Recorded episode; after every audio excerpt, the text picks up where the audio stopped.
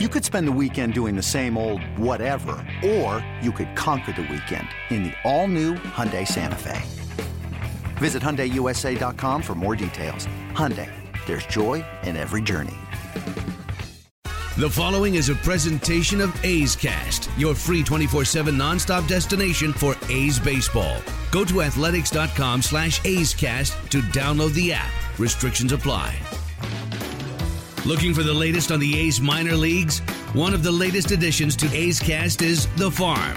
A look around the minor leagues with interviews, updates, and profiles on the future A's tearing up the minors.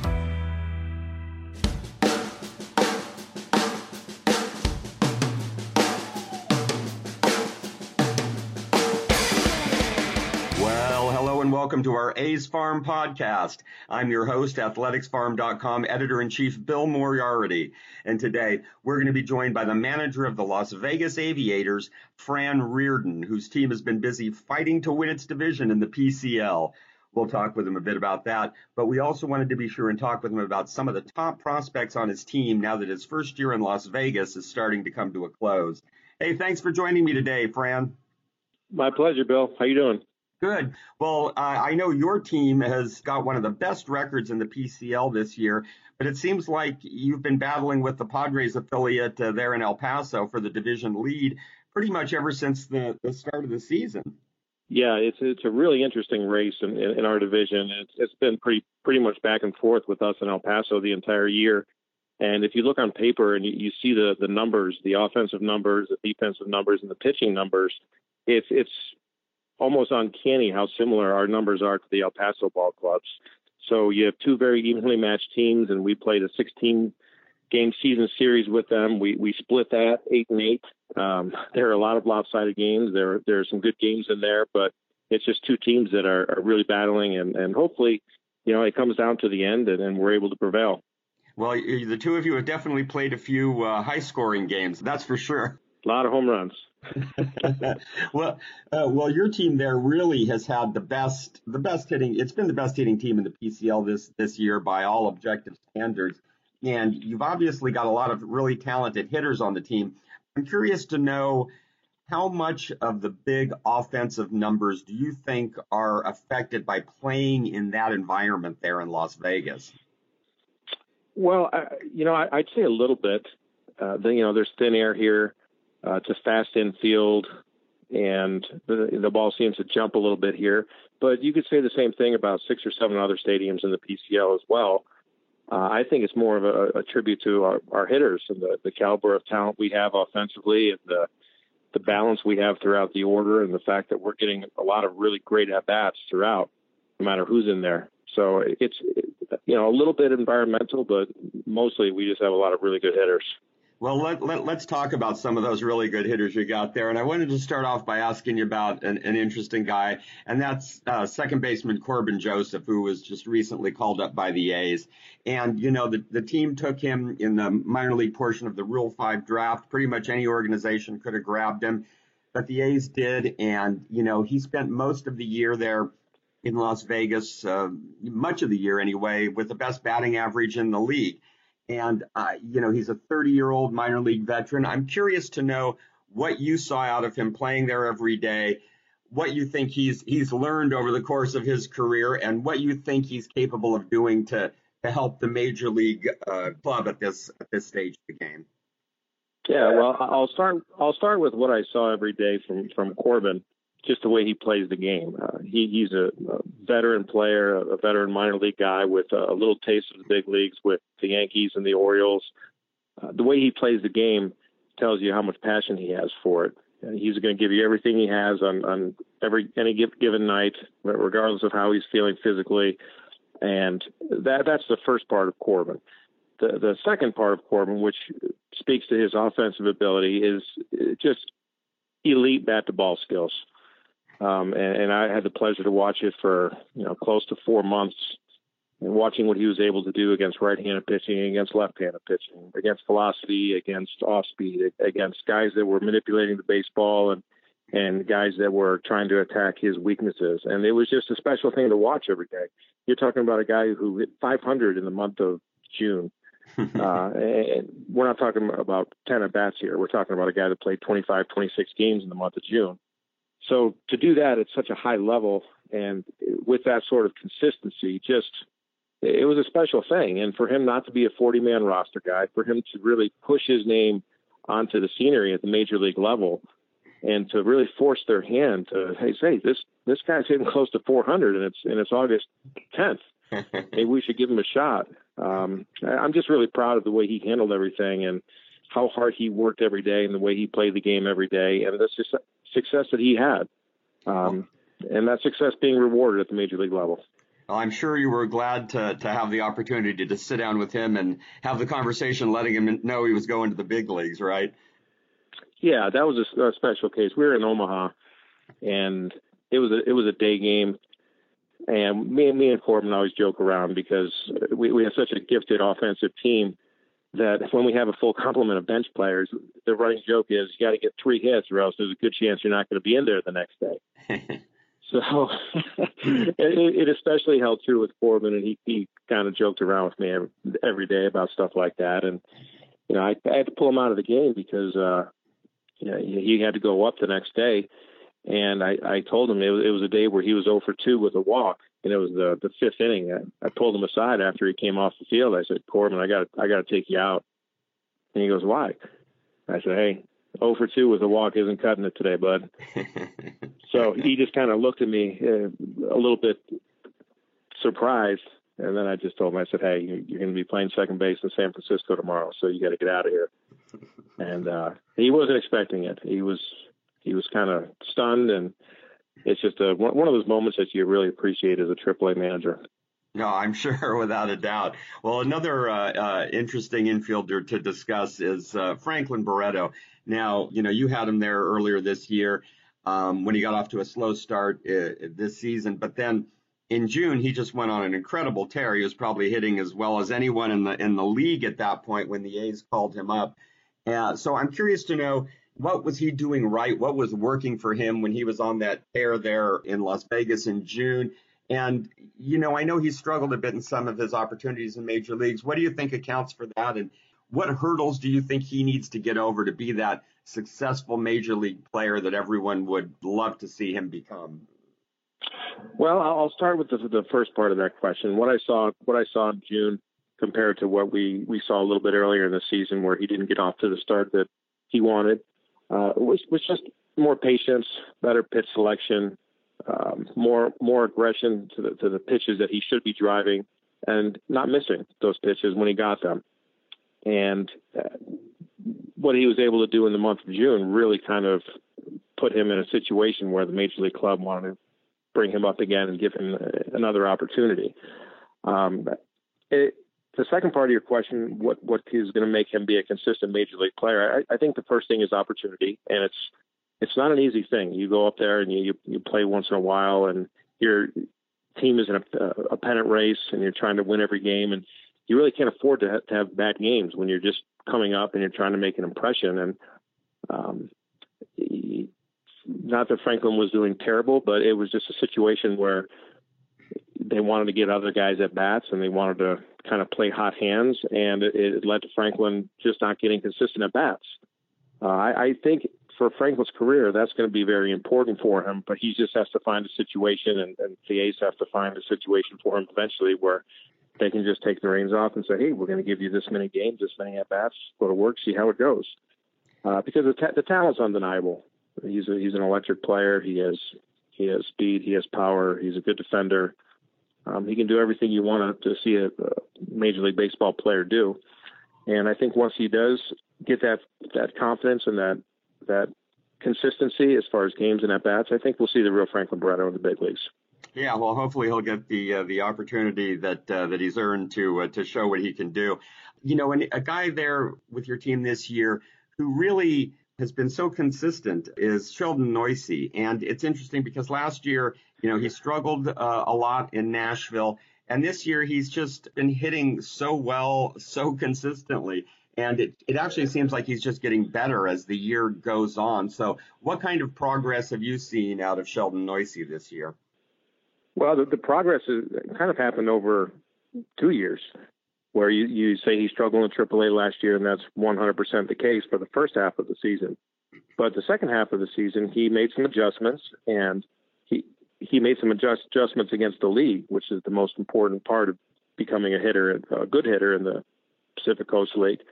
And he was able to really turn his season around and end up hitting 275, 280 uh, after a really, really slow first half. He cut down on the strikeouts in the second half, and he, he turned his year into a respectable year. Now, coming into spring training, having that year under his belt and having already made a lot of adjustments, not only with himself, but against the league, he had a lot more confidence going into this year. He, he uh, knew what to expect. He knew how people were going to attack him, and he got better. He got better as a hitter. He got better as a player, which is what all these guys are trying to do. They're working as hard as they can in the off season. They're working as hard as they can during the regular season and spring training to get better. And Sheldon is a great example of that. You know, just just trying to maximize his ability, trying to work as hard as he can to to become the best player he can be. And you see the results. You see the results in the the batting average, the power numbers, the walk numbers are up. Um, his ability to hit different pitches, and more importantly, his ability to lay off different pitches. Last year, he was a, you know, he chased high fastballs, he chased sliders in the dirt, and you don't see that very often this year. He's he's much more disciplined, and he has a much clearer idea of what pitchers are trying to do to him. And now, if you make a mistake in an area he's looking for, he's going to make you pay for it. He's been doing that all year, and you know, defensively, he's he's done a great job everywhere we've put him. Most of his games are at third, but we've moved him to shortstop, second base, left field, and and he's done a really great job everywhere we put him. So he he's turned himself into a really really good baseball player uh, at this level, and I think he's got a really bright future in the big leagues.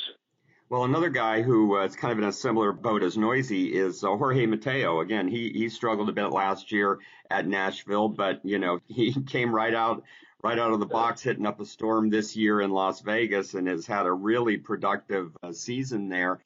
Can you talk a little bit about the the progress and the development you've seen out of Jorge Mateo over over this season? Yeah, very similar story to Sheldon. Uh, struggled in his first look at AAA and you know wasn't as quick to make adjustments as Sheldon was in the second half of last year. But the the athleticism, the the electricity, the the just everything that he plays with, the tools that he has, were always on display. They just haven't come out as much last year as they have have come out this year. And the, what what he did in the beginning of the season, I mean, two two and a half months of the season, he uh, just was lighting up the PCL.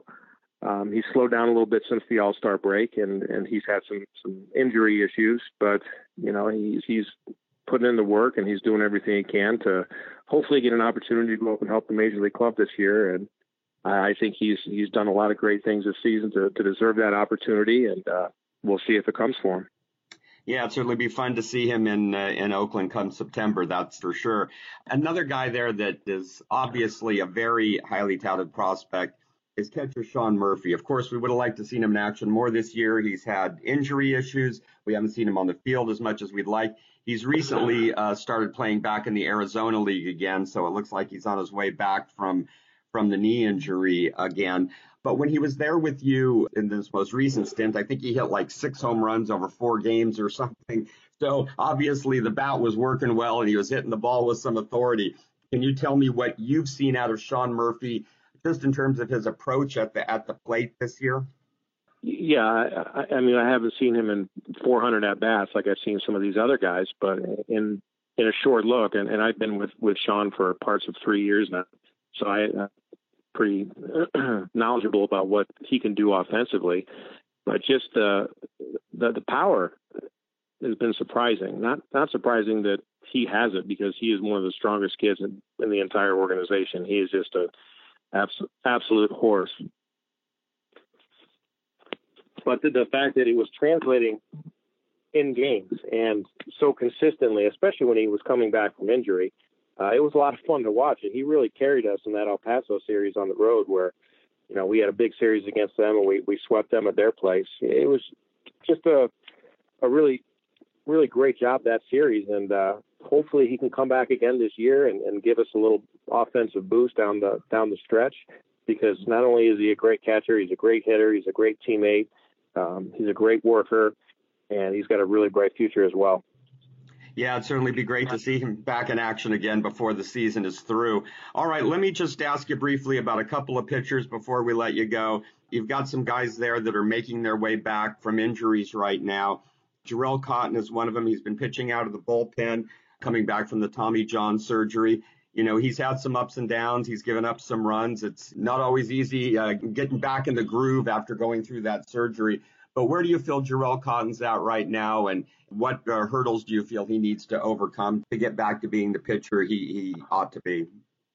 Well, Jharel's, Jharel's getting better. Uh, I mean, he's getting better physically every day. He's he's getting better on the mound every day, and that's what that's what a, a injury progression is, a rehab progression is. And he's off rehab right now, but you know, you're coming back from a major surgery and you're you're pitching at a, at a very high level, and you, you don't really feel in sync yet. Your body's not all the way back. Your rhythm's not all the way back. And when that's the case, uh, I think your fastball command struggles. And I think that's the case where he's gone out and given up some runs.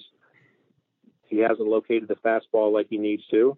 And then whether he falls behind in counts or just leaves balls over the middle of the plate, it just you know gives gives the hitters a little bit of a leg up. But he's he's thrown the ball better. He's locating his fastball better his last two outings, and uh, I think he's on a nice nice progression. Well, of course, the other guy you've got there thrown out of the bullpen who's uh, making his way back from Tommy John surgery as well is AJ Puk. And uh, obviously, he can look dominant at times with, with the strikeouts. I know he's given up a few home, home runs there as well. Where do you feel he's at, and uh, what does he still possibly need to iron out to to be the kind of effective pitcher that he needs to be to, to help the A's the remainder of the season? Well, I mean, he's he's close. Physically, to me, it looks like he's 100% back. You know, he's got a his fastball 98, 99 miles an hour last night. Uh, he's he's locating it. the the slider's been good, and you know he's starting to throw a couple more curveballs, and uh, I think the change is going to come next. But you're looking at a guy who is really close to being able, able to help our major league ball club, and just uh, the stuff that he has is is as electric as it gets, and to watch him pitch is really kind of a, a really fun thing. that's that's for sure. Uh, let me uh, before I let you go, I just want to ask about one last guy on your roster, and that's pitcher Paul Blackburn because you know he had some injury issues as well. And it seems like he's really been starting to get into a groove here late in the season. He's had some really good outings, and it looks like he's starting to feel comfortable and starting to return to, to becoming that pitcher that, that he used to be when he uh, when he had some time in the major leagues with the A's. Where do you feel Paul Blackburn's at right now, and uh, you know what do you foresee for his future? Well, I think the future is bright, bright for Paulie. Uh, I, I know here in the PCL, no one's throwing the ball better than him the last month and a half. He's he's been dominant in his starts. Um, you talk about locating the fastball. He he has made a lot of people look bad the last month and a half by locating his fastball and then working everything off that up, down, and out, changing eye levels, changing speeds, and uh, his velocity is actually creeping up a little bit too. Last night, uh, he, he gave us four and a third innings, and that was the best velocity that he showed all year. Actually, coming out of the bullpen behind uh, Jesus Luzardo, so he's on a really, really good good path right now, and, and no one's rooting for for Paul more than I am to get another opportunity with the A's because I, I think he's earned it, and the way he's throwing the ball right now, I think he could really help the club. Yeah, he certainly looked uh, really, really dominant lately. It's good to see him returning to form. As we all know, it can never hurt to have have too many good arms in your in your system. Well, thanks so much for taking the time out to talk with us today, Fran. We really appreciate it, and uh, we'll look forward to talking to you again. Okay, sounds good, Bill. Thank you. And thanks to all of you out there for listening to this edition of our A's Farm podcast. Be sure to check back in for the next episode. And don't forget that you can always find daily updates on the A's top prospects and all the daily action in the A's minor league system on our A's Farm website at athleticsfarm.com. That's athleticsfarm.com. Thanks again. I'm A's Farm Editor in Chief Bill Moriarty, and we'll see you again down on the farm.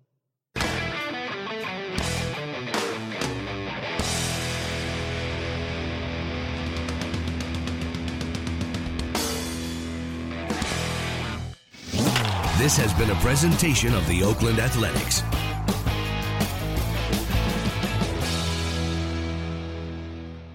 Hey, Rob Bradford here. You guys know I'm always up for a good MVP story, and one of the best stories is Wasabi Technology. Wasabi is the world's hottest cloud storage company, and it's become the go to provider for professional and collegiate sports teams, including 20 Major League Baseball teams like the Red Sox and NHL teams like the Bruins and Vancouver Canucks. Even the Liverpool Football Club is getting in on the Wasabi action. So, why is Wasabi the MVP? Well, Wasabi was purpose built to free businesses from skyrocketing storage costs and unpredictable transaction fees that the Amazons of the world are charging. In fact, Wasabi is up to 80% less than those hyperscalers and doesn't charge a cent for businesses to access their data. From Wasabi's AI enabled intelligent media storage, Wasabi Air, to the industry's only cloud storage service with triple protection against cyber criminals, data deletion, and ransomware, Wasabi's taking the lead in driving innovation in data storage and helping sports teams